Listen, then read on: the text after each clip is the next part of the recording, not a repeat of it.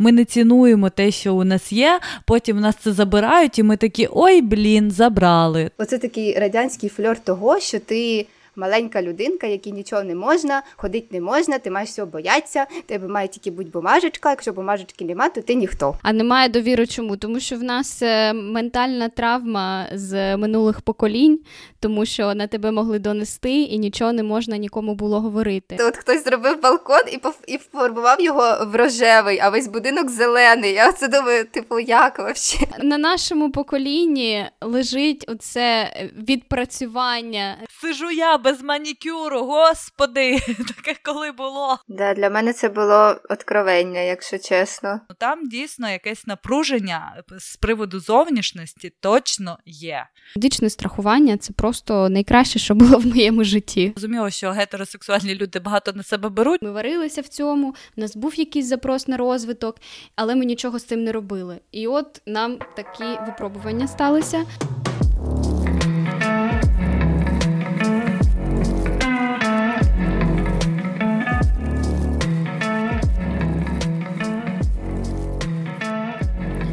Всім привіт! З вами подкаст СЛФ та його незмінні ведучі Аліна і Каріна. І сьогодні ми хотіли поговорити з вами на тему, що нам треба забрати з Європи. І для цього ми покликали мою дуже хорошу знайому, бо мені хотілося поспілкуватися на цю тему з людиною, яка жила в Європі, але яка вже повернулася в Україну. Тому, Юля, привіт. Всім привіт! Привіт! Дякую, що покликали. Дякую, що доєдналися до нас. І напевно я б хотіла почати з історії про бібліотеку, яку ти мені розповідала. Так, це відбулося в листопаді, і я взагалі сама фотограф, але в цей раз е, була, ну, мала бути моделлю. Я знайшла е, в інстаграмі оголошення фотографки, яка була приїздом в Києві. і Вона написала, що хоче поповнити портфоліо, шукає ідеї, шукає людей е, для творчої зйомки. І в неї там був список того, що вона хотіла би реалізувати, і одна з ідей була пофотографувати в бібліотеці. Ну, мені одразу це стало цікаво, я їй написала, ми списались, вона каже, от я хочу в бібліотеці Вернацького. Я думаю, блін, прикольно, я там ніколи не була, це має бути цікаво. Але одразу їй сказала, що слухай, це ж, напевно, треба якісь е, просити там дозволи, писати. Вона каже: Ні, я в минулому році. Фотографувала, і там, в принципі, треба отримувати дозвіл, але це типу дуже швидко. Там 10 хвилин, ти приходиш, пишеш ім'я, прізвище, і тобі дають папірець і все. Типу, ти йдеш фоткати.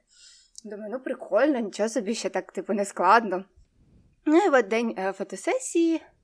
Приїжджаємо, я їду в таксі, все така нафарбована, е, в там, в чоботах на шнуровці, е, в рубашці така вся їду.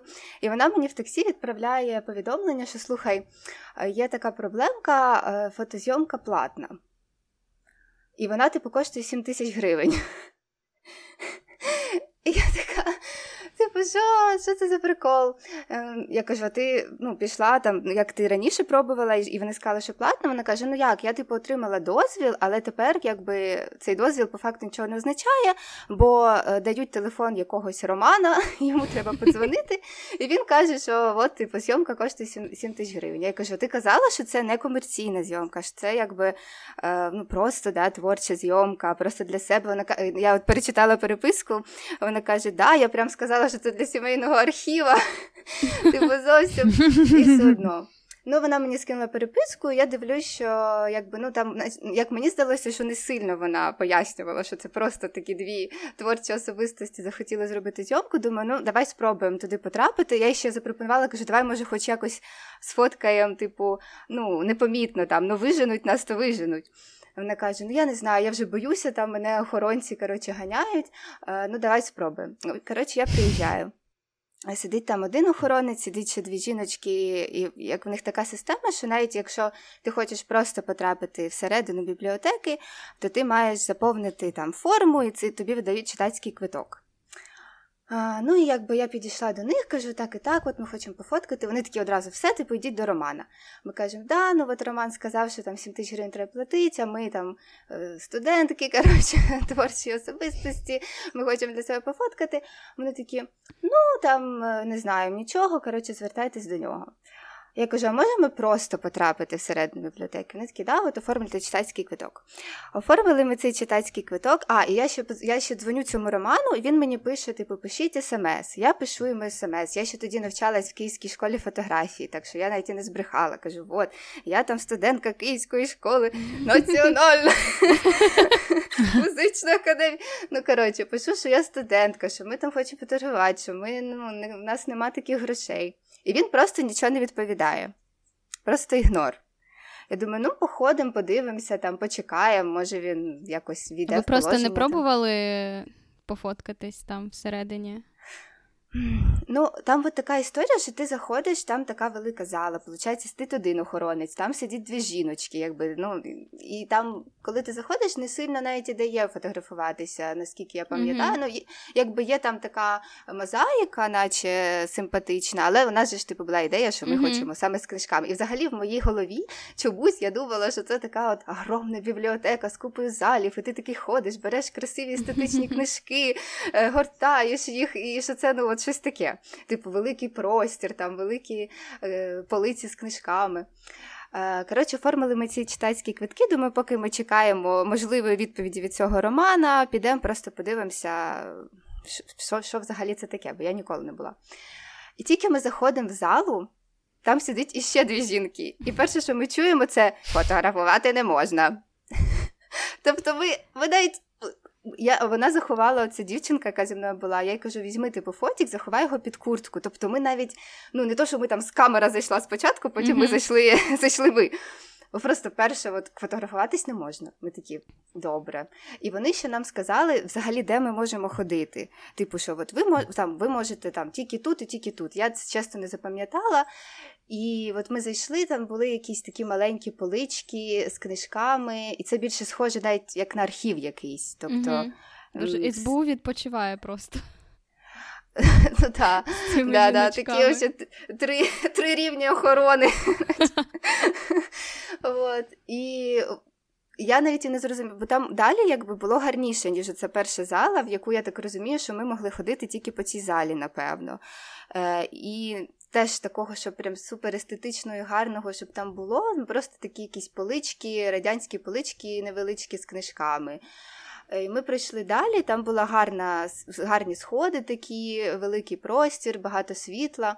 І я кажу, давай ще типу на другий поверх піднімемося. І вона каже: ну не знаю, чи нам можна. Ну, коротше, от що я відчула всередині цього, цієї бібліотеки, що оце такий радянський фльор того, що ти маленька людинка, якій нічого не можна, ходити не можна, ти маєш всього боятися, тебе має тільки бути бумажечка, якщо бумажечки немає, то ти ніхто. Mm-hmm. От.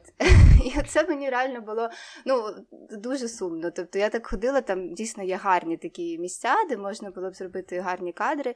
Е, Але оце відчуття якесь гнітюче, воно прям дуже мені спортило настрій. І цей роман так так і нічого не відповів по ітогу. Ми ще раз йому пробували дзвонити, і так він до нас і не підійшов, і от зйомка в нас не вдалася. І на противагу цього. Я от розповідала Каріні, що я коли була в Люксембурзі, в них є національна бібліотека, де, ну, по-перше, вхід всім вільний, тобто, щоб просто туди потрапити, ти взагалі нічого не маєш зробити. Єдине, що вони просять, це там рюкзак, якщо в тебе є, то покласти його в камеру схову. І потім ти собі йдеш, ти можеш взяти будь-яку книжку, почитати, тобі не треба навіть там нічого писати, що ти там взяв цю книжку, ну якщо ти сидиш там і читаєш. Е, ти можеш фотографуватися. Я прям фотографувала маму напроти охоронця, ну правда, на телефон. І оце до мене теж досить цікаво. Цікаво, що ви думаєте з цього приводу. Чому е, на телефон можна знімати? А поки ви слухаєте новий епізод, хотіла вам нагадати, щоб ви підписувались на наш подкаст, ставили вподобайки та писали коментарі, оскільки це просуває наш подкаст. Також нагадуємо вам, що в нас є Patreon та BuyMeACoffee, і якщо ви хочете підтримати те, що ми робимо, ми будемо вам дуже вдячні.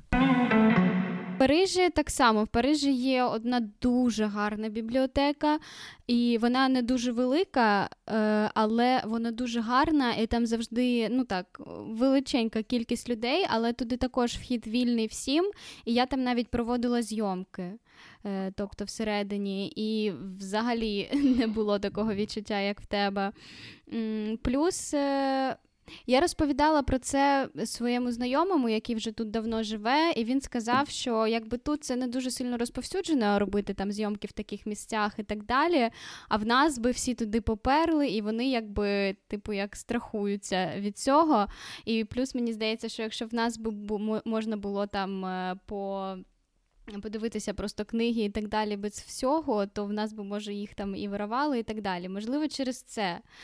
Але все одно мені здається, що це така радянщина, і що має пройти вже знаєш, таке покоління, щоб в нас вже жили люди, які вже не народилися в Радянському Союзі, і може тоді воно цей фльор. Е- Радянщини, він тільки тоді піде з таких місць. Ну і тут ще така от ідея, що я теж помітила е, от в Люксембурзі і підмітила для себе саме якраз в бібліотеці, що ем, От як ти кажеш, що в нас там їх би не знаю, забрали би, порвали би, але можливо це теж якась така психологія того, що чим більше тобі щось забороняють, знаєш, так, тим так, більше 100%. тобі хочеться щось зробити. От в цій бібліотеці в Люксембурзі, наприклад, в них там є кав'ярня ще на першому поверсі. Тобто вони розуміють, що там, якщо студенти або люди там ну прийшли, вони довго щось там читають, не знаю, знаходять якісь роботи, роблять, може, е, університетські, і їм там захочеться випити каву. Да? Так і мало того, вони навіть враховують те, що можливо люди не настільки забезпечені, що вони зможуть там випити каву за 5 євро, і вони зробили ще столики окремо. Тобто, я так розумію, що просто люди приходили, сідали за столики кав'ярні, пили там щось їли своє. Типу кав'ярні це не подобалось, і вони, якби замість того, щоб забороняти це людям, вони такі, та сидіть, їжте там, жуйте свій бутерброд. Тобто навіть не то, що там ми закриємо очі на те, що ви стоїте і жуєте свій бутерброд, а сідайте комфортно і робіть це. Якби і нема проблем. Да? І люди розуміють, що от є місце, там вони тримаються в чистоті, є смітники, є там водичка навіть стоїть. І так само я ще е, помітила теж е, в трамваях у них там є. Е, в куточку, от я не знаю, у нас зазвичай, да, якщо місць нема вільних, то всі там хочуть в куточок притулитися, і напевно, по мірам безпечності це якби теж не дуже окей. І вони зробили таку м'яку штуку для спини в цей куточок. Mm-hmm. Тобто так вони само. розуміють, що люди будуть це робити все одно. То давайте дамо їм типу легальні якби, можливості це робити. І от Тобто це от якось відворотнього, мені здається, йде. Чим більше тебе зажимають якісь рамки і кажуть, що тобі не можна, тим більше тебе всередині росте якесь оце. Е, не знаю, злість якась, mm-hmm. якесь негадавання, що чому ну, протест, це мені не протест. можна. Да, протест. І ти хочеш навпаки це зробити. І от я дуже сильно це відчула. І, і так це насправді ще не кінець був всієї історії. Е, Ми потім ще ну, вирішили, що все одно я нафарбована якби і в діта, і давай там спробуємо ще ж кудись піти. І я згадала про планетарій. Колись я там давно-давно була, і пам'ятаю, що. Ну, там, наче зробили ремонт, і якби теж непогано було. І ми поїхали в планетарій, піднялись на другий поверх, і там нас теж зустріли жіночки, які сказали, що а на другий поверх без квиточка не можна. Ми такі, а можна ми от зробимо там кілька кадрів? Ми от тільки що з бібліотеки Вердацького, які нам не дозволили познімати, ви вже не знаємо, що робити. Вони такі, ну зараз ми покличемо менеджера. Коротше, ми стоїмо, ще чекаємо менеджера. І менеджер приходить і каже нам: ні ви не можете знімати, бо ми не надаємо, е, типу, ну як е, нас не можуть знімати просто люди, які хочуть провести свої зйомки, тільки е, зйомки дозволені ті, які, типу, промовтять планетарій що для мене теж цікаво, тому що так кожна зйомка промовити Ну, тому що якби якщо я виставлю це в інстаграм і відвічу планетарій, то ну якби ні, це не промовтить планетарій. Я теж хотіла це сказати, що це навпаки е, людина подивиться, о, яке гарне місце, я хочу також туди сходити і прийде туди. От, і взагалі, може, люди навіть не знають, що ви там ремонт той 5 років тому назад е, зробили, бо вони думають, що ну. Ну, хто ходить в той планетарій взагалі? Ну, Там більше дитяча, да, звичайна да, да. програма. Але знаєш, там в нас просто вже не було е, виходу. Я така була тоді зла. Я їм теж про цю бібліотеку розказала. Я там прям таку реч толкнула, що от ви там забороняєте, ви не даєте можливість творчим людям в Україні розвиватися. Коротше, я просто там реально вже настільки допсихувала. І ми вже останнє такі, блін, ну що робити? Давай вже на вулиці пофоткаємо, хоч кілька кадрів зробимо добре. Давай пішли біля Олімпійського. І оця фотографиня каже: Давай ближче підійдемо до Олімпійського. Я теж пам'ятаю, ну там скільки я знімала. До війни, що можна було взагалі на територію Олімпійського заходити, ці популярні сходи з чорними цими поручнями, які, напевно, всі поперефоткали. І ми йдемо, йдемо, йдемо, там забор, забор, забор, потім шлагбаум, ми заходимо через шлагбаум, і виходить мужик і каже, куди ви йдете? Ми такі. Ми хочемо зробити кілька кадрів. Він такий заборонено, це військовий об'єкт. Ідіть геть. Ми такі. Просто я така виходжу, думаю, що відбувається? Треба їхати в церкву, треба ставити свічку. Викликайте батюшку. Викликайте екзорцистів. Це кошмар. Чесно, мене такого Просто накатіть уже хотілося. Да, в мене за 10, ну там плюс років того, як я фотографую. Я там спочатку починала да, як хобі, там друзі фотографували. У мене ніколи жодного разу такого в житті не було, щоб три місяця і три нам відмовили. І це і це все в якійсь такій негативній коротше, формі. І просто ми пішли з нею попили каву. Поняли, що це не наш день, і ну я насправді залишилася таким відчуттям суму, того, що я от я повернулася да, з Європи. Дійсно, я вибрала повернутися в Україну, і я хочу розвиватися тут, я хочу робити цікаві зйомки тут. А наразі я якби ну трошки ступор мен такий, я не mm-hmm. розумію. Тут не можна, тому що хочуть великі гроші, тут не можна, тому що е, просто не можна, тут не можна, тому що це військовий об'єкт, і ну таке, от не, не зрозуміло, mm-hmm. куди діватися. Знаєш, я помітила, фотографу. що в цьому плані тут якісь державні установи, вони в цьому плані працюють краще, як бібліотеки і так далі. Але якщо дивитися на фотографію, трошки відійду від теми, то, наприклад, mm-hmm. от студії. Ну, тут нема нормальних студій, от е, та, порівняно та, з Києвом. Е, І в цьому в Україні, мені здається, набагато більше м, поля для точніше, набагато більше можливостей для розвитку фотографії в плані студії, ніж тут. Бо тут я не знаю, чому е, тут стільки брендів базується. Я не знаю, чому в них цим така проблема. Це 100%. Я хотіла ще повернутися до цієї історії. Мені е, вам не здається, що це тому, що у нас якось всередині суспільства немає довіри один до одного. Ну так. А немає довіри. І чому? Тому, тому що вони... в нас е, ментальна травма з минулих поколінь, тому що на тебе могли донести і нічого не можна нікому було говорити. І це переходила оця недовіра один до одного з покоління в покоління, і маємо те, що маємо.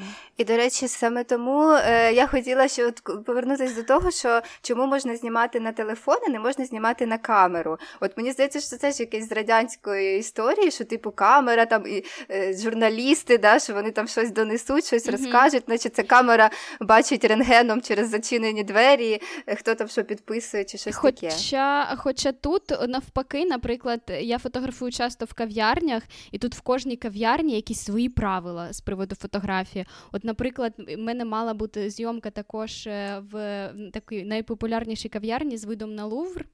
І там також можна фотографувати mm-hmm. тільки на телефон. І ми прийшли з клієнткою, замовили там купу всього, і вони такі, можна тільки на телефон.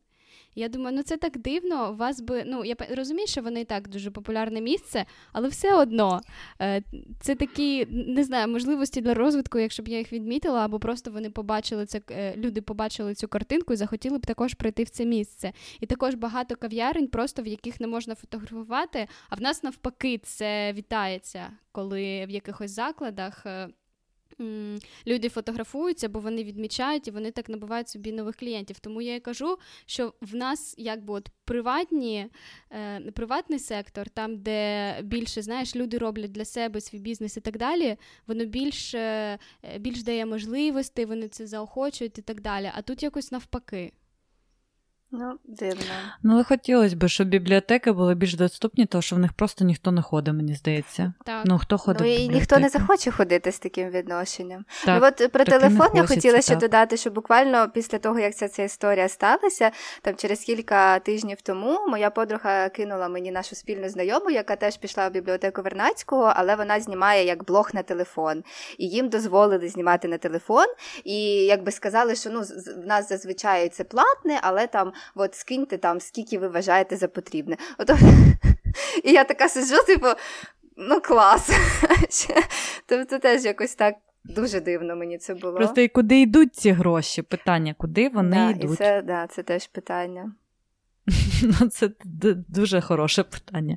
Але мені здається, ти казала, що вони дали б тобі чек якщо б ви оплатили ті 7 тисяч. Наче вони дають, да, і він казав, що ціни формуються якимось економічним їх відділком. Ну, не знаю, я оце. Чисто хочеться хочеться ну, розібратися вообще дійсно, що це за прикол, і, і куди йдуть гроші, і чому взагалі така ціна. Ну В такий момент хочеться бути журналістом, щоб реально розібратися в цьому. Так, зробити розслідування. Але шкода, що такі історичні місця занепадають через якусь е, незрозумілу бюрократію. Тому так. що в ній немає сенсу, як на мене. Навпаки, треба заохочувати молоде покоління туди приходити, тому що мені здається, молоді люди взагалі не чули про таку бібліотеку, то що вони, в принципі, навряд ходять в бібліотеку. Просто ти вже думаєш, що це неможливо. Типу, туди неможливо потрапити. От в мене mm-hmm. тепер такий стереотип буде, що а це щось державне і таке з радянського часу, значить туди неможливо потрапити. От. Я сподіваюся, що це буде змінюватися, і що дійсно більше людей будуть якось давати розголосу таким от mm-hmm. подіям. І ну, у нас останні події показують, що все-таки суспільство може хоч щось впливати, якось міняти, особливо зараз з інстаграмом, Фейсбуком. Так, що так дуже треба давати цьому міняти. розголосу кожен в своїй сфері, бо мені здається, ну якби просто людина, да, яка не цікавиться там фотографією, вона в принципі не знала про те, що ти зараз говориш. І uh-huh. так мені здається, кожна людина в своїй сфері, якщо буде давати розголос якимось важливим речам, то крок за кроком ми зможемо вибудувати таке суспільство, якому буде комфортно вжити.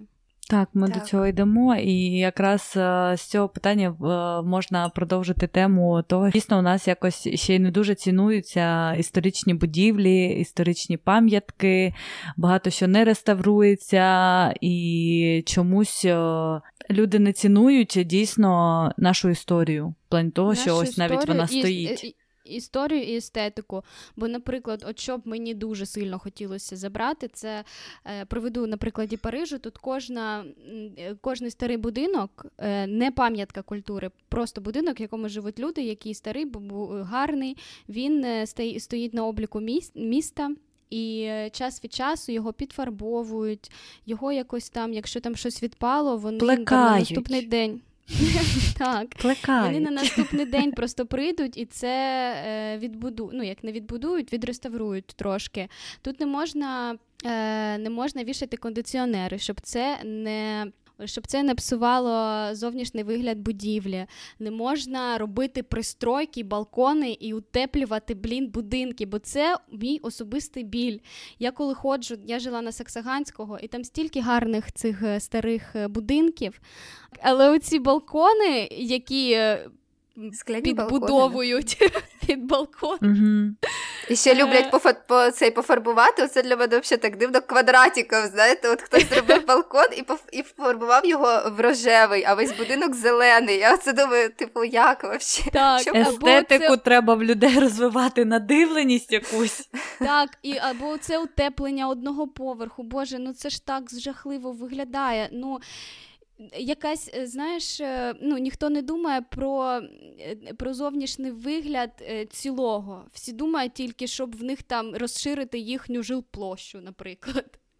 Або вони живуть в рожевому балкончику і не бачать, що mm відбувається навколо. Так, і мені ось так хочеться, щоб був зовнішній код, як це називається міста. Та зовнішній код, так. Зовнішній код. Ну, хай Я буде також так, якось так. виставляла в сторіс, може, ви бачили і Париж, якщо б в ньому не було цього коду.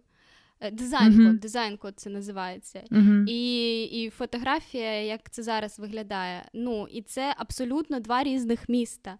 І через це люди так. хочуть сюди приїжджати, бо це гарно. Люди тут фотографуються, люди тут подорожують. І це також впливає на розвиток міста, на розвиток економіки. Та це на все, блін, впливає. Мені здається, люди трохи недооцінюють важливість оцієї естетики. Але якщо це якісь радянські постройки, то це можна зрозуміти. Ну, типу, що там цінувати? Там особливо нема що цінувати, і просто ну, так вийшло, що в нас дуже багато да, радянських побудов, і що ти з цим зробиш. Але те, що не пов'язане з радянщиною, його треба плекати, його треба любити. До цього треба та, прям відноситись зі всією любов'ю, тому що воно не вічне, і треба це цінувати, і потрібно знати, що це таке. Це моя біль як. Це моя полтавська навіть біль, тому що в нас там дуже багато такого. І коли ти просто розумієш, е, яку цінність несе ця будівля, і ти бачиш, що всім на це начхати, ти просто розумієш, ну ось ми не цінуємо те, що у нас є, потім нас це забирають, і ми такі ой, блін, забрали. Так, Звичайно, забирають те, що ти не цінуєш. Наприклад, у нас є Петровський полтавський кадетський корпус, він зараз занепав, він прям прям уже руйнується, іноді здається, що він тобі на в голову впаде. Це прям в центрі міста. І щоб ви просто розуміли, що за часів Російської імперії він був найстаріший і найпрестижніший взагалі кадетський навчальний заклад на, на теренах України. І він там з 1840 року. Тобто така Тобто будівля, яка може перехоплювати подих, а зараз це просто щось розвалюється, воно страшне, воно просто об- облущене. Ну тобто, це не, неможливо просто боляче на це дивитися, а могло б бути прям історичною пам'яткою е, України, і туди б люди просто їздили дивитися на цей кадетський корпус. Або кінотеатр Котляревського, це теж мій біль, це теж в центрі блін, міста, який згорів. Просто mm-hmm. він там теж це будівля 1810 року. А, Там е, це як будівля колишнього дворянського зібрання. І там просто набудували все, що тільки можна в тій будівлі. Вона не така велика, але там умудрилися ставити. Ну, кінотеатр він давно був, і якби там він маленький. Я не думаю, що він би якось погано впливав на це. Він просто жив, як би можна сказати. Але потім туди напихали ресторанів, караоке, клуби, блін, єву туди Кальянну, впихнули. напевно, ще. Кальян, та да, так, так. Там був кальян бар караоке, так. Просто в якийсь момент воно згоріло. Там ціле розслідування з приводу цієї пожежі. Навіть не потрібно про це думати, але це пов'язано з рестораном.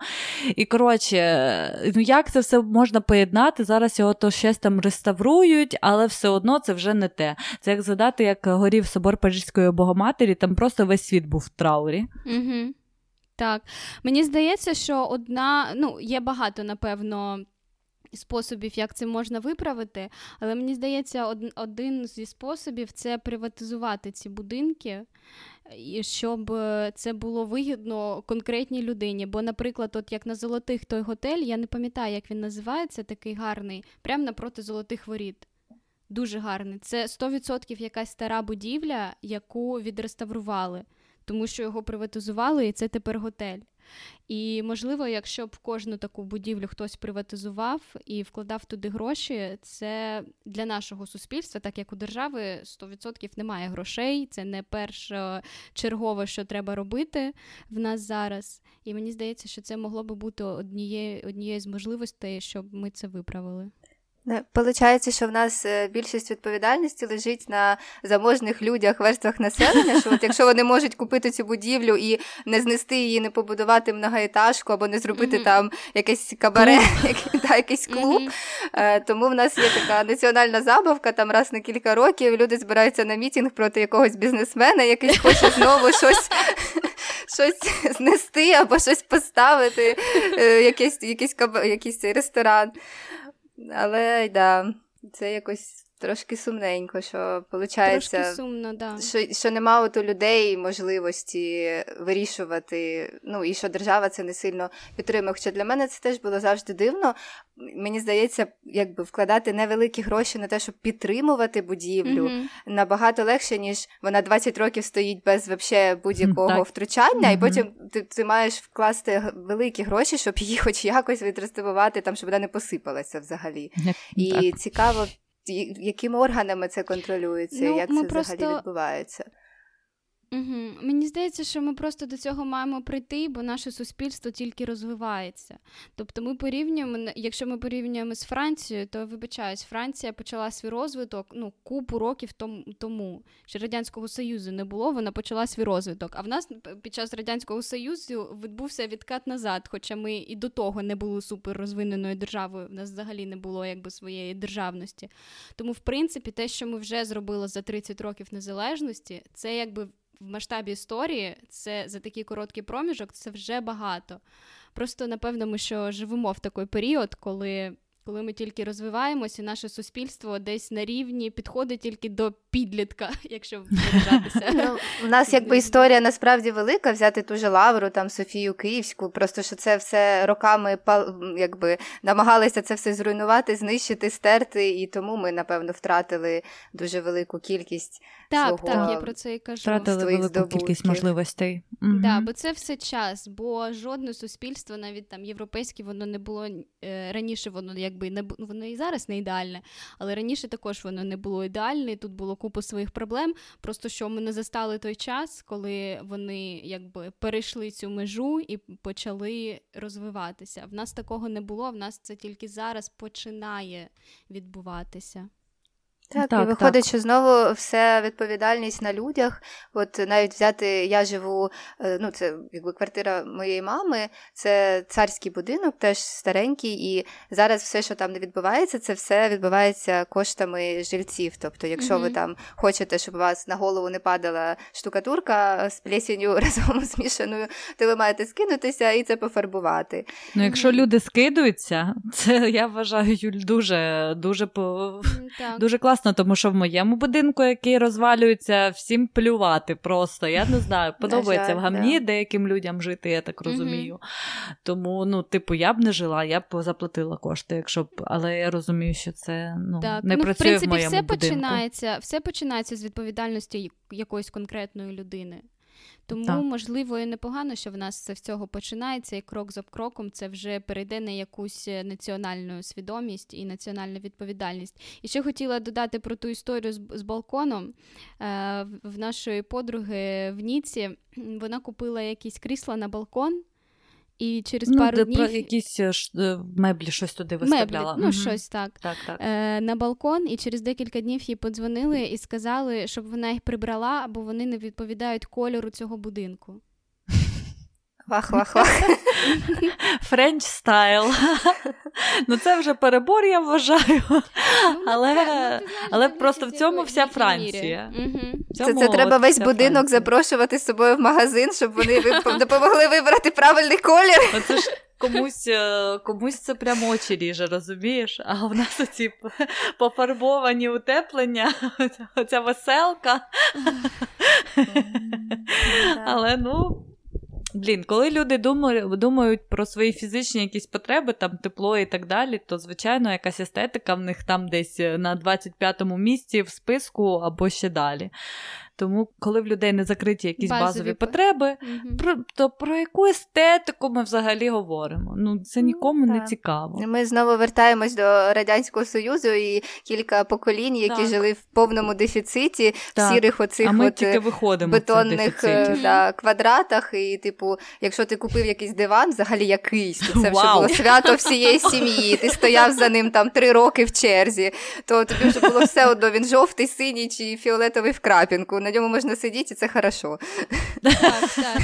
Ну це просто на, на нашому на нашому поколінні лежить оце відпрацювання відпрацювання всіх цих е, родин, ну, якби родинних національних травм. І це якщо точно. ми з ними да, якщо ми з ними справимось, то наступні покоління вже будуть жити нормально. І для них е, будуть ці базові потреби вже закриті, і вони будуть вже думати про свій якийсь добробут, естетику і так далі. Думаю, ми вже тут наговорили дуже багато всього, тому я пропоную перейти до теми про е, роботу за кордоном. Що люди тут е, в них немає фокусу на роботу на 100%, що вони тут все-таки більше думають про життя ніж про постійну роботу. А, Вони тут не залишаються на роботі довше, ніж там. Якщо до шостої, то до, шост, о шостій такі bye-bye, au revoir, і все, і до побачення. Ніхто не залишиться. Якщо ресторан працює до восьмої, він працює до восьмої, до побачення. Нікому взагалі не цікаво, що ти там е, скажеш, та дайте я майот вип'ю за 10 хвилин. Вони скажуть ні, ні. А в нас е, будеш працювати, поки не прийдуть. Я пам'ятаю, в мене в салоні хтось там в мене в 9 салон зачиняється, без 15-9, якщо хтось зайде.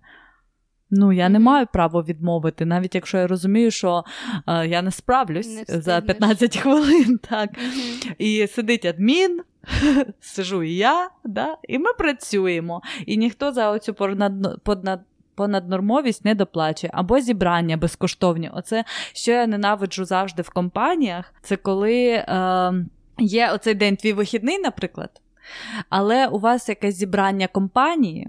Mm-hmm. І тобі треба в свій вихідний їхати на це зібрання безкоштовно і сидіти там дві години. Незрозуміло mm-hmm. чого. Ну, Тут типу, це я розумію, чого в робочі дні. Я так, пам'ятаю я... в мого колишнього хлопця, в нього був типу як тимбілдинг, і це було в робочий день.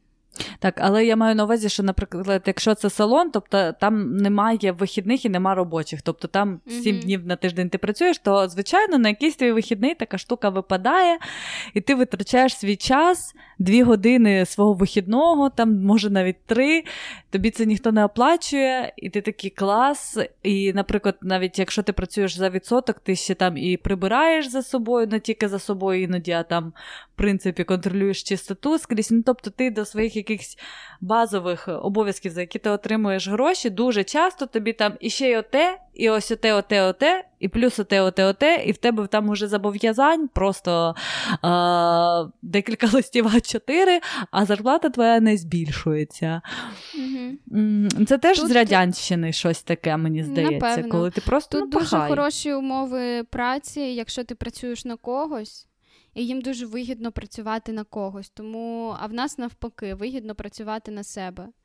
Бо тут працювати на себе, в принципі, не дуже вигідно через е, кількість податків. Бо чим ти більше заробляєш, тим більше ти сплачуєш податків, причому набагато більше. Тому тут нікому не вигідно якби багато заробляти. Так.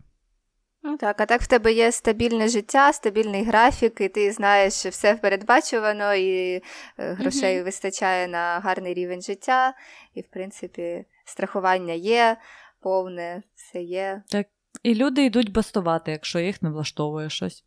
Їм, ну, от, типу, їх типу, відпускають з роботи заради цього. Що І чомусь ми погоджуємось да, на такі умови, а цей так, прекрасний а графік до останнього клієнта. Я пам'ятаю, як я так. працювала офіціанткою в Це травма, я більше в салон не хочу. років. Травма, все, вона мене травмувала, ця фігня, я не хочу. Ну так, але з іншого боку, е, трошки це закриває, м, як би знаєте, ну в нас от люди, які більш-менш нормально живуть, в них якби мозок підприємця. Е, вони там націлені на якусь свою справу, на таку свою реалізацію. А тут оці люди, які працюють на когось, вони, в принципі, всі дуже average. І в mm. них от немає, знаєш, якоїсь. Якби їх власної е, реалізації і власної цієї справи. Ну, це конкретно я про себе кажу, бо для мене це важливо в людині. В плані суспільства, так, звісно, що це класно, що вони всі захищені, е, в них є оце відчуття якби стабільності і так далі. Але просто що це, напевно, трохи не про мене. Я за стабільність, чесно. Воно в якийсь момент ти тупо задовбуєшся уже. Ну, а в Україні. Ну, блін, про це можна дуже довго говорити, ну, так, так, і я б з радістю працювала, можливо, в салоні в якомусь, в якому б дійсно був е, якісь можливості зростання і достойна заробітна плата, і не 12 годин робочий графік, але просто в плані того, що в Україні ти отак от працюєш, типу, це якась стабільність, але ти не захищений навіть соціально не захищений, толком. так. Тут е, по-іншому, але тут є свої проблеми. Але я говорила на початку про те, що мені подобається, що люди живуть більше життя, а не життя перекладають на роботу. І тобто в тебе просто робота, тому що ти розумієш, що ну, тобі треба пахати. Щоб щось mm-hmm. прямо отримати, хоч якийсь мінімальний середній рівень а життя. Ось це мені не подобається. Так.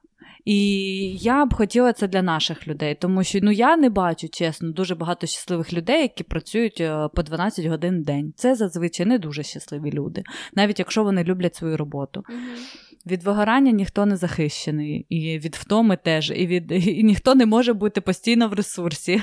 На жаль, це так не працює. Тому мені це б дуже хотілося для наших людей більше розслаблення в житті.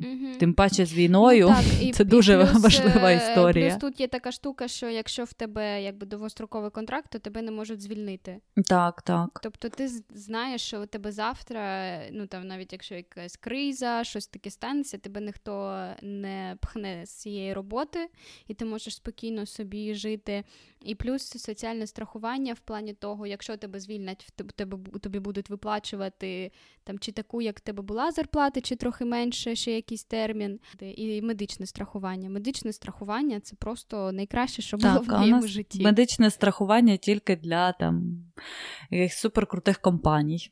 Угу. Все. Для звичайних людей. Ну, Тому в нас півкраїни айтішники. Ну да, і це якраз е, тема, яку я теж хотіла підняти: медичне страхування. Це супер важлива історія, і я б дуже хотіла, щоб Україна прийшла колись до цього, що у всіх громадян є медичне страхування. Нехай на різних рівнях, там не у всіх однакове, тобто в залежності від віку, там роботи. Це все, але... це все опирається в податки.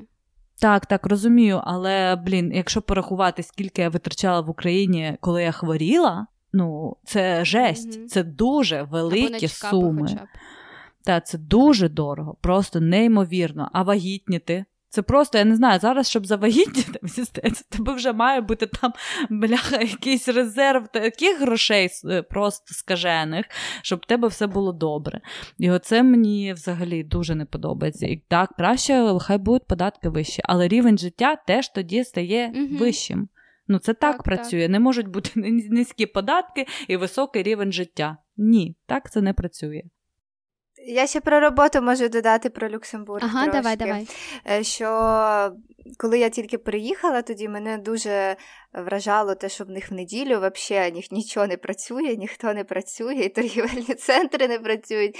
Для мене це було так дико і дивно. Ми колись там був другий тиждень, як ми приїхали, mm-hmm. і наш хост е, повіз нас е, там дивитись сусіднє місто і забув нам сказати про те, що нічого не буде працювати, і ми там не взяли з собою навіть нічого поїсти. І реально просто ні кафе, ні. Нічого нема, от просто ти в якійсь пустелі, де нічого не працює, і знайшли ми, потім ми вже зрозуміли, що в них е, такі островки е, якби радості це заправки.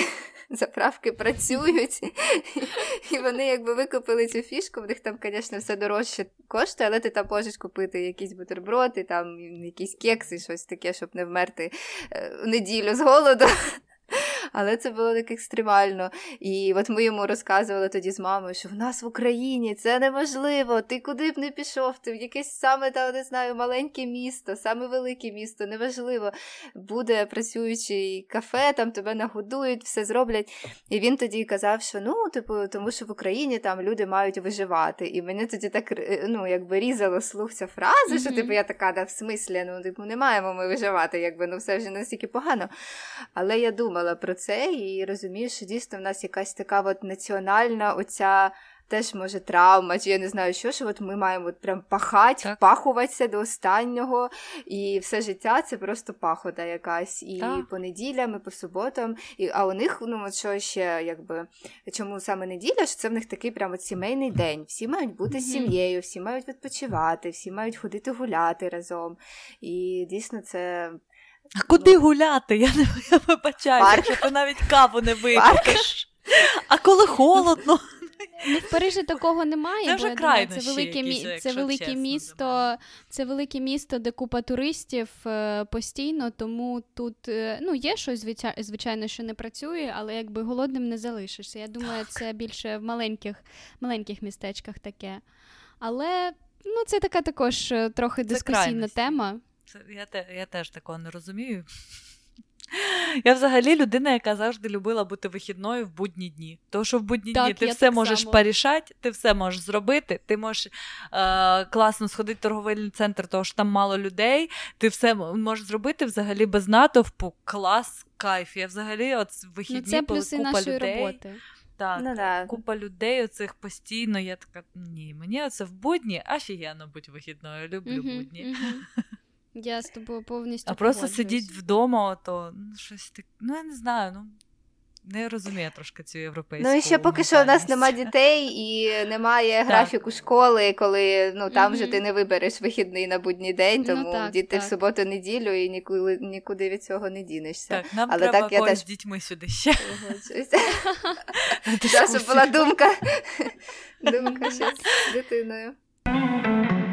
Я ще хотіла поговорити про мову, тому що я дуже часто чула, особливо про Францію, з приводу мови, що вони її так цінують, що навіть там англійську не толерують, і що, мовлячи, нам треба забирати це собі.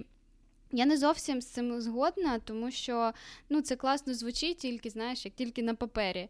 Бо живучи тут, я розумію, що цей пунктик він якби ну, багатьом людям, не всім, звісно, що, але багатьом закриває якісь можливості і виправдовує небажання вчитися чомусь новому. Звісно, що нам треба забрати оце любов до своєї рідної мови і оце, знаєш, плекання її, повагу до неї і так далі. Але мені дуже подобається, якби наш наратив, ну, наш наратив, можна сказати, що там треба вчити англійську, і що це потрохи стає нормою для нашого суспільства. Так, звичайно, але мені здається, тут теж уже діти більш е, активно вчать е, англійську мову теж, ніж раніше. Ні, в мене є кузени, і, які навчаються в школі в різного віку, і вони ну, абсолютно абсолютно там повний нуль. Ну, хоча в Україні теж дуже багато такого. Але давайте тоді говорити про хороші аспекти, і це те реально так, так, така так. безумовна любов е, до своєї рідної мови. Та. Але в нас потроху вже також це повертається. Також я хотіла поговорити про зовнішність за кордоном, що тут mm-hmm. до неї ставляться дуже спокійно. Абсолютно, типу. Навіть занадто, я б сказала. Да, Для так. мене це було откровення, якщо чесно. Шок. Шок я без манікюру, господи, таке коли було. Ну, Ти в Києві, ти в Києві того з манікюром. Да, Я в Києві насправді зламалась, бо я після початку війни це ми ми поїхали в Львівську область, виїхали е, на місяць, і якби одразу там, як тільки знайшли працюючу манікюр майстриню, ми зняли нігті. Да, І це було, я ще пам'ятаю, як ця тривога, і вона така допилює нігтики, така, то я допилю вже. Я така, ну давайте. Це, це, тільки в Україні таке важливо. Це тільки в Україні, так. І я... Не зрозуміли б цього просто. Так, я рік е, ходила е, от в Люксембурзі без взагалі без е, покриття, а потім якось приїхала в Київ і така, блін, хочеться нігтіки назад. Мені здається, це, це перше, що шукали українські жінки після переїзду. Так, і так, знаходили так, саме українок, які нормально так, могли робити, бо ні, ні до кого і чути піти не можеш. Та звісно, ти що? Боже збав. Ну, мені це подобається. Я люблю. Я там за собою не пристала доглядати. Типу, я це все роблю, і мейки, і зачіску, і гарно вдягатися. Я люблю, це все залишилось. Але в плані того, що я розумію, що. Ну, тут тебе не оцінюють постійно за зовнішністю. Ніхто, ти заходиш в бар і ніхто не сяде. Дивись, нарядилася, чи не нарядилася, чи дивись, нафарбована, чи не нафарбована. Не знаю, в мене і в Україні такого. такого не було. Ну, Карін, це в твоїй бульбашці. В, в Україні постійно ну, оцінюють так, так, по зовнішньому а... вигляду. Постійно, і це всі обговорюють. І того у нас жінки перелякані з цим всім і нарощують купу тих вій, і губи доколюють по 10 мл, і е, постійно намагаються бути ще худішою чи ще спортивнішою, тому що всіх оцінюють за тим, як вони виглядають. Не знаю, мені більше все-таки подобається наш підхід до цього, бо я люблю, коли людина доглянута, я люблю, коли вона гарно одягається, коли вона слідкує за собою. бо тут інколи буває ну, такий перегиб, що ну, мені неприємно на це дивитися. Я просто знову ж таки люблю естетику, і для мене догляд за собою це естетика. І Тому мені більше подобається наш підхід до цього. Я, звісно, що не думаю, що когось треба оцінювати, але я і в Україні нікого не оцінювала, і ніхто не оцінював мене. Ну, може, ти так думаєш. Тому що ти ну, дуже так, гарна ну... дівчинка. Ні, я маю на увазі, зараз. Це теж уже крайності. Я ж не кажу, що не треба за собою доглядати. Я маю на увазі, що тут ти відчуваєш себе спокійніше в плані того, що. Тут не потрібно бути е, не потрібно постійно думати про свою зовнішність, як про роботу. От для них це не не в трійці найважливіших речей у житті. От і все. І це класно, тому що тут жінки по-іншому відносяться до своєї зовнішності, і чоловіки до зовнішності по-іншому відносяться. Як то цей мем, так що в Україні я там 5 із 10, у Європі я 100 із 10, так? А це ж типу із ну, цього. Так. Да, ну, може. Пам'ятаю цю розмову, коли там захейтили жінок, які не бриють ноги, що типу вона не може бути з 10 із 10, якщо в неї не побриті ноги. І я пам'ятаю перший раз, коли я зіткнулася з тим, що жінки можуть не робити манікюр кожен кожні два тижні, mm-hmm. не фарбувати волосся там і не брити скрізь. Це коли я жила в Китаї, там взагалі ну, в них бритися не прийнято. Тобто там Більшість жінок а, ходять да, з неголеними підмишками і ногами. І я просто думаю, чуваки, є ціла нація, типу, яка взагалі не бриється. Тобто вони апріорі не десь не можуть бути 10 із 10. Ну я тут дуже часто влітку бачила дівчат з небритими ногами, і я досі не знаю, як я до цього ставлюся. Точно для себе я ставлюся для цього негативно, бо я люблю, коли там шкіра така гладенька, ще там е, такий кремчик якийсь класний, через який вона ще більш гладша. Мені це подобається. З приводу інших, мені абсолютно мені абсолютно без різниці, хто як виглядає. Ну, Я давно відчепилася від всіх. Ну, от коли піднялося це питання, прям так, от воно перший, напевно, раз так голосно да, прозвучало, і там багато блогерів mm-hmm. на це відреагували, і там деякі жінки там виставляли свої ноги, там не знаю.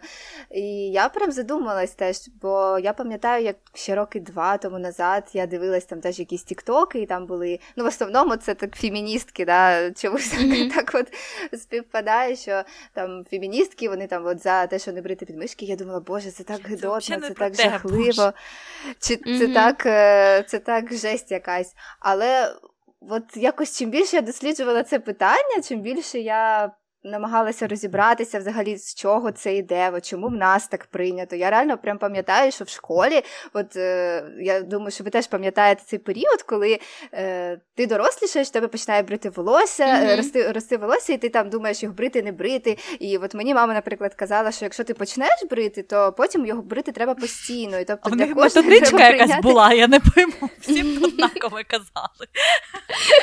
Блін, ну це правда. Буде, почнеш щіпати брови, все все життя будеш щипати. я пам'ятаю... Ні, ну, то правда. Але просто всі як під копірку Ні, ну це дійсно, я думаю, що так правда. Ну, це правда. І я пам'ятаю, що в нас от прям дівчат, які не брили ноги, їх прям хейтили, от прям, типу, так, так всі того, там що фукали. в нас є зацикленість і... на зовнішності. І от... Є таке. Так, і тобто це все реально йде з такого глибокого дитинства.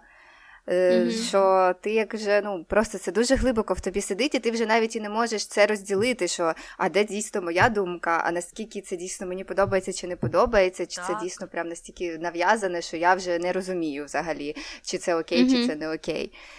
І тому да, нашим жінкам е, важко так сильно не спиратися дуже на суспільну думку і не оцінювати себе. Це як так.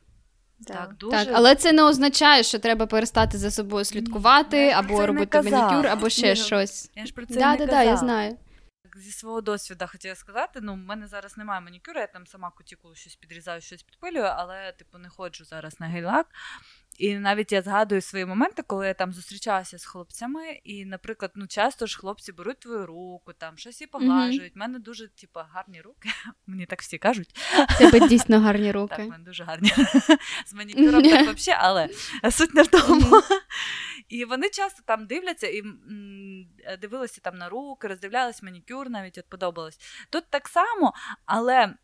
Тут же в мене руки без манікюру, як такого, я себе зловила на думці останній раз, що якщо б це було в Україні, я б сиділа просто звичайними нігтями, там десь навіть не ідеально була підрізана та сама кутикула, то я б ну от мені було б трошки некомфортно, щоб він прям дуже близько mm-hmm. роздивлявся мою руку. А тут француз хай хоч отак і прям хоч до очей своїх підставляє і роздивляється. Mm-hmm. Тому що ну він цього і не побачить. Йому типу плювати, є в мене там якийсь гейлак чи ні. А от зрівняла свої відчуття Україна-Франція, і я така зрозуміла, так, ну там дійсно якесь напруження з приводу зовнішності точно є. Тому... Цікаво, як можна це змінити? А Просто треба відчепитися від да, всіх. Відчепитись від жінок, всі відчепитися від, від жінок. Всі від всіх відчепитися просто. Так. Ну, але ти знаєш, це так працює, що от е, в мене раніше в мене раніше таке було, що я могла там сказати, що от цій би людині було б класно зробити те, не тільки з приводу так. зовнішності, в цілому, знаєш, що це лізти кудись. І коли я відчепилась від всіх, я от прям пам'ятаю той момент, коли я реально від всіх відчепилася, перестала доказувати свою думку, перестала казати, кому як правильно жити. Всі від мене відчепилися. І це так прекрасно. І мені абсолютно пофіг, хто там щось говорить, а мені і не говорять, бо мене це не тригерить. Тому, в принципі, просто відчепитися від себе і від всіх. І буде вам щастя. Тут підводячи підсумок, можна сказати, що ось цю відчепіться від всіх хотіла б взяти в Європу з приводу зовнішності. Да, і порахуйте, скільки разів ми сказали слово відчепіться. Відчепіться. Таке слово смішне, як, якщо ти його сто раз проговориш. Відчепіться. Приводу ЛГБТ ком'юніті, що тут теж всім все одно з ким ти спиш. Просто взагалі, mm-hmm. ну що хочеш, те й роби. Просто нікого не здивує, якщо тобі ти скажеш, я гей, тобі скажуть, ну і і що? Це не да, ніяк не змінює ставлення так. людей. Ніхто до тебе. не піде там дзвонити подружки і казати, ти прикинь. А він гей. Ти ти знала взагалі? Як таке може бути? А вона лесбійка, це взагалі, як як вони живуть? Боже, ну це вже підуть якісь басні, розказні історії. Ну, типу, це не пройде, аля просто звичайна комунікація. Угу. Так, цікаво, чому в Україні з'явився такий стереотип? Взагалі. Ти маєш на увазі гомофобія? Вона завжди так. була, мені здається. Ну і взагалі, от е, ну це також нас... з радянщини. Ну да, цікаво, чому радянський союз так боявся? Він всього боявся. Тобто, що вони могли зробити? А чого він не боявся? Скажи мені? Він боявся і жінок, і релігію, і е, і ЛГБТ, і всіх боявся. Та щоб всі однакові були. Це ж найголовніше. Камуна. Якщо ти гей, ти ж не такий, як всі. Ну я ж про це і кажу, тому і боялася. Так.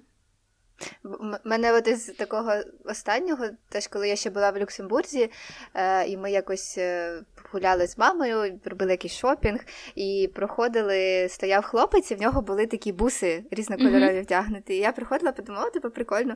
А мама так, типу, що це таке? Типу, що Може, у нього ще ногті типу, нафарбовані, так? Ну, і я я така здивована, я ж прям я ж зупинилась, кажу, Тобто, і при тому, що в мене ну, мама така дуже якби толерантна, mm-hmm. освічена не знаю, людина, яка в принципі дуже багато подорожує, і open-minded, і всі діла. Ну от чомусь от теж це, я думаю, через цей да, десь воно так, там сидить, це десь там хтось розказував. від норми. От, чи залякував, чи я не ну, знаю. Ну от що досі що це ну, ненормально. так само з мамою. Mm-hmm. Ну так само, вона, типу толерантна, але в неї навіть е, проскальзують там слова, там негр чи щось таке. Я завжди, блін, ма, ну не можна так казати в сучасному світі. Голубець. Моя мама каже, він що голубець? Я кажу, мама, ну це.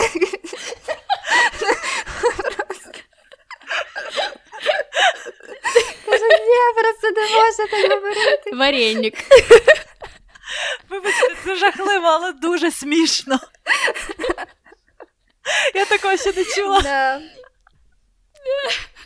Я ти чую теж такі від моєї мами, я розумію, що це якісь фразочки, це все щось таке десь е, почути, десь е, не знаю, натягнуте, якесь дивне. Е, ну, знаєш, не, не вона говорить, але Голубою це. Я от намагаюся ну, з нею. Так, так. Е, Ну, ти знаєш, мені здається, що це також про те, що треба відчепитися від інших. Mm-hmm. Да й взагалі прийняти. Це в принципі типу. просто да, типу, інша, яке тобі діло, да, та, що інша там хто сфера, носить. інша сфера, але в принципі той же самий наратив, той же ті ж Відчепіться. самі проблеми. Господи, Ліда, я перелякалася. Чіпіться ці. Ну тут е, це так не спрацює, як зовнішністю, тому що це все-таки така дуже важлива mm-hmm. суспільна тема, і зрозуміло, що гетеросексуальні люди багато на себе беруть, думаючи, що можуть вирішувати з інших людей з іншою орієнтацією. Але, на жаль, це так не спрацює. Тут е, саме е, важливо, щоб люди розбиралися в темі, і щоб вони освічувались, і щоб вони просто навчилися сприймати людей, які відрізняються. До сих пір потрібно людям пояснювати, що це психічно здорові люди. Про що ми говоримо? Деяким треба прям казати. Ну, бо їх бо їх лікували реально ще там якихось 50 років тому назад. Це був діагноз. Катування якісь були. Це не було лікування, це були катування. Ну, де, демона з Ну, в лапках, да. лікували так, в лапках. Маю на увазі, що ставили діагнози медичні людям, і це супер дивно. Це ще й потрібно до сих пір пояснювати людям. А, І mm-hmm. до сих пір деякі батьки, там, наприклад, вони кажуть, та я мені все одно, я нормально відношусь, у мене там навіть знайомі є, я спілкуюсь, все добре. А коли ти кажеш, а ти дитині будеш пояснювати, що є інші люди, інші. Ну, я не знаю, я не хочу це пояснювати. і Я б не хотіла, щоб це і в школі ну, розказували. Або... Вдруг дитині сподобається. Так, або коли кажуть, що от ну хай вони собі там будуть, але щоб там в кіно не було, щоб моя дитина, не дай Боже, не побачила ЛГБТ пару, або щоб не побачила, як вони там за ручки тримаються. Да, так Тут ще окей, коли так кажуть, а коли коли так кажуть про дітей, тобто в школі хай нехай не розказують, ну і я не буду розказувати, де дитині брати інформацію? З інтернетів ваших. Ну, а там можна багато чого різати. Ну, І дитина все одно візьме цю інформацію, тільки вона буде подана в дуже викривленій, можливо, формі, як в тому ж самому порно, з якого ми практично всі теж набрали своїх якихось травм, бо нам нормально це все не пояснювали. Так. Так що я теж за те, щоб розмовляти і говорити. Ну, і взагалі мені здається, що наше покоління. Mm-hmm. Та наше покоління набагато якось е, відкритіше до цього всього, дітей... спокійніше. Так, і... ну, звісно, бо ми в інших умовах. А в дітей взагалі стали. немає цього відчуття сорому. Тобто їм можна це все пояснювати, і вони Не, ну, це сприймуть нормально. Тому і прикол. Якби ми зростали вже в інших умовах, звичайно, але все одно, да, от у, має, у моєї мами є там стереотип, що там гей, це погано. І якби вона ж, по ідеї, мені теж це транслювала. Але чомусь я не взяла цю трансляцію, бо ну, якби. Тому що ти ну... в тебе була ще якби інша вибірка, мені здається, окрім цього. Але це. Це це теж вибір. Бо вже. вони ж та зростали в тому, де це був єдиний наратив, де це ну тобто, що всі так думали. Mm-hmm навколо. Так, так. І не ну, було... Це дуже важливо інші думки почути і якби вибрати для себе, Свою, що, ну, так, ну, що як як для тебе так, окей. А так, так. Ну це ж є якби розширення кругозору, коли ти бачиш різне, е, дуже часто там контроверсійне або різні думки різних людей і так далі. І ти з цього всього е, можеш е, обрати своє. І чим більше ти дізнаєшся, чим більше ти ресурсів подивишся, з чим з чим більше з чим більше кількості людей поспілкуєшся, тим вирогідніше, що ти обереш щось е, щось своє. Ну я думала про себе. Мені здається, на мене багато чого вплинуло, тому що я дійсно дивилася якесь кіно і серіали, там де були представники ЛГБТ спільноти. Uh-huh. І я чогось на це дивилася, і мене ніколи не було тригеру, що це типа щось не то. Хоча ну мама, mm-hmm. я з мамою ніколи на ці теми не говорила. Це я вже потім, напевно, коли виросла, я їй навпаки казала, мама, це нормально. Це я була напевно. Мама мені ніколи не пояснювала це, тому що сама не розбиралася. Ну я вже минулий я вже минулий раз сказала, що в нас та в нашому селищі був один гей, і мама казала, що його всі любили, що він класний і так далі. Тому в мене, в принципі, з дитинства не було якоїсь ненависті або нетолерантності до цього. І В мене якби від мами все це прививалося навпаки. І нічого О. не виросла лесбійкою. Нічого собі, оце як так? Взагалі, це так працює? Навіть от таких чуваків люблю. Прям таких мускулинних таких. Ну, прям да. Big Dick Energy. Коротше, гей з села не дожав. Не дожав. З пропагандою не впорався. Да, Не затягнув вас з мамою. Так. Ми якось розібралися в ці теми. А є люди, які навіть молодші там мене, там яким ледь за 20, але так, вони так. іноді такими стереотипами мислять, е, що ти я навіть не розумію, а мені взагалі треба щось пояснювати, чи просто пропустити поміж вух, того що ну інко, я інколи не, не треба. Інколи е, інколи треба це залишити. Ну, да, може, це йде з сім'ї, це там дуже прям сильно такі так. радикальні батьки. З відкритим які, там, доступом знаю, до інформації. Прям... Я не знаю, як можна до сих пір мислити стереотипами, чесно. Ще хотіла додати, що це дійсно, ну от в Києві, наприклад, мені здається, що це рухається Звичайно. і міняється зараз так. дуже сильно, і що більш ну вже більше медійних так, особистостей так. відкриваються. І от нещодавно ми були на е, ярмарку, і там був хлопець, е, який продавав прикольні вишиванки, і він був з нафарбованими нігтями. І ну, я так для себе ще раз відмітила, що типу, ну, все прикольно. Я зробила йому компліменти, він такий, ну, типу, дякую. Mm-hmm. І якби ну, це все більше стає нормальним для нас. Так, так що. Давайте підведемо підсумки, що ми хочемо забрати в Україну з Європи. По-перше, це цінування нашої культури, наших е, будівель історичних, нашої мови. Правильно? Так, так. Е, Ну і сюди ще естетику так, всього розвивати цього. естетику взагалі е, це дуже важливо. Тому і важливо подорожувати, я думаю, щоб дивитися взагалі, як інші. Так.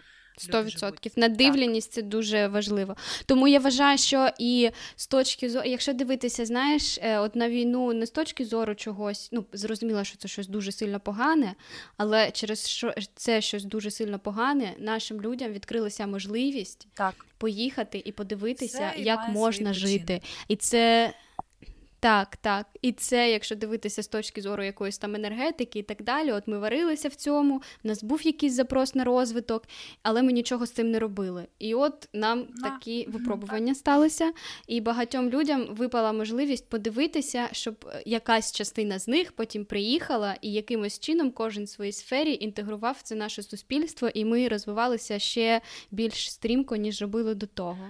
Нам всім потрібно медичне страхування в Україні це дуже важливо. Е, і також, щоб люди більше думали про своє життя, а не роботу, і насолоджувалися кожним моментом. Це дуже важливо, особливо мені здається, в період війни. Тому що дуже важко жити, це всі розуміють, і буде навряд чи легше, навряд чи.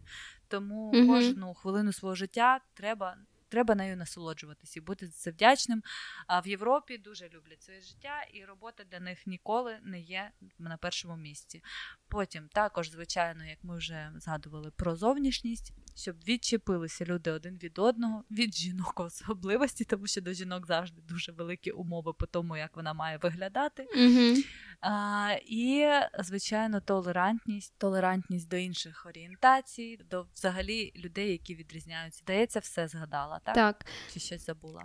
Так, ми не поговорили ще про корупцію, це, це але я думаю, годину. ми це да, і, Та, і не ще на може на дві години. Так, тому залишимо це на наступний раз. І пишіть, якщо вам сподобалось. Якщо вам сподобалось, ми зробимо другу частину цього випуску. Точні, точніше, цієї так. теми. Дякуємо, Юлі, що до нас приєдналася сьогодні. Дякую, Дякую були дуже велике, раді тебе бачити. що позвали. Це був дуже цікавий досвід, і мені сподобалось. І дякуємо Клас. нашим слухачам, які дослухали цей випуск до кінця. Ми сподіваємось, що саме до кінця. Тож будемо з вами прощатися. До нових зустрічей.